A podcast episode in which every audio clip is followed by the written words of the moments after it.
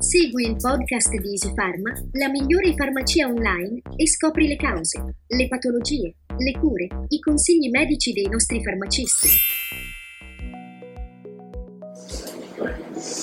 Ok, siete pieni da scoppiare. Normalmente non avreste mangiato così tanto, eppure eh, non avreste finito tutto quello che avevate nel piatto del pranzo di Pasqua.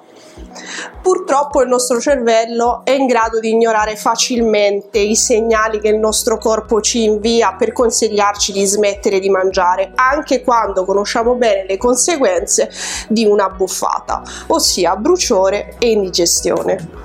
Ma che cos'è l'indigestione? L'indigestione è conosciuta anche come dispepsia funzionale, ossia un disturbo improvviso e transitorio della digestione che implica tutta una serie di sintomi più o meno pesanti a seconda dei casi. È un disturbo molto più comune di quanto si possa pensare e compare soprattutto dopo dei pasti ricchi eh, eh, e abbondanti di cibi difficili da digerire come fritti, intingoli grassi o soprattutto dopo aver bevuto eh, alcolici in grande quantità. Talvolta questo disturbo può comparire anche ca- eh, a seguito di assunzione di eh, farmaci come i FANS a seguito di stress e sicuramente sono esacerbati da abitudini come il fumo di sigaretta. Quali sono i sintomi dell'indigestione? Come si presenta? Dolore e tensione addominale, mal di stomaco che può variare da lieve a intenso, gorgogli, rigurgito di cibo e di succhi gastrici acidi, bruciore, sensazione di bruciore allo stomaco, ehm, nausea e eccessiva salivazione. Molte persone sono in grado di individuare le cause dei propri sintomi e quindi agire di conseguenza, però se è un problema che si presenta eh, con regolarità e persiste nel tempo è sicuramente necessario eh, consultare il proprio medico. Se si tratta di eventi occasionali come appunto a Pasqua, i rimedi utili per alleviare i sintomi sono eh, i farmaci antiacido, come per esempio quelli che contengono eh, calciocarbonato e sodio bicarbonato, che sono due sostanze che neutralizzano l'eccesso di eh, acidi gastrici, di succhi gastrici e di conseguenza il bruciore, la sensazione di dolore allo stomaco.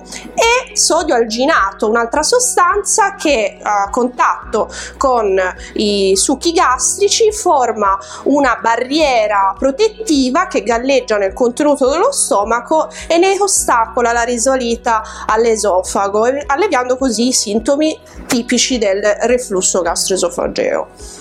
Per contrastare invece le cause delle indigestioni più frequenti esistono farmaci specifici che eh, valuterà il medico a seconda dei casi e dopo ovviamente i dovuti accertamenti. In ogni caso si può cercare ovviamente di prevenire le indigestioni, soprattutto se già si soffre di acidità di stomaco e se ne soffre frequentemente, prima di tutto apportando delle modifiche nello stile di vita, in particolare eh, masticare lentamente, quando si mangia masticare lentamente, evitare di praticare eh, subito dopo mangiato esercizio fisico intenso pensando di eh, smaltire la buffata.